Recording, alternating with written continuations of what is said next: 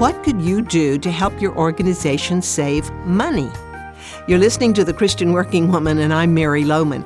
This week, I'm asking what you can do to make a difference where you work. Now, if you're not personally in charge of the finances of your organization, you may not think about ways to save money. But believe me, everyone needs to do a better job of cutting unnecessary expenses from something as small as turning off lights when you don't need them to conserving paper, reducing phone bills or travel expenses.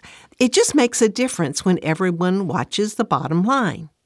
All too often, employees have an attitude of taking advantage of the company and getting some financial benefit for themselves. Just imagine how unique it would be to have an employee who simply does what she or he can do to eliminate unnecessary expenses and find less expensive ways to do things or more economical sources. It would make a difference. Are there some ways you could help your fellow coworkers who may be dealing with some negative situations?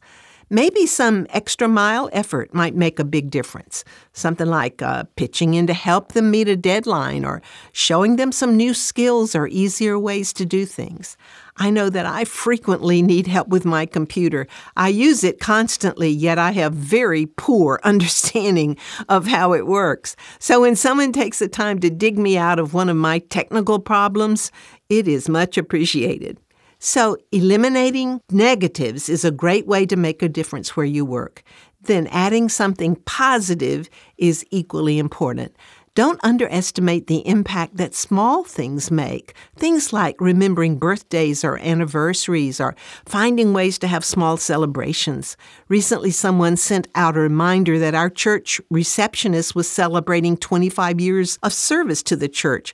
And it was such fun to celebrate with her and give her a little gift to just say how much we appreciate her. Making a difference at work should be a hallmark of a Christian, but we have to be intentional about it, don't we? So I hope you'll give it some thought. Are you ready to unlock your leadership potential?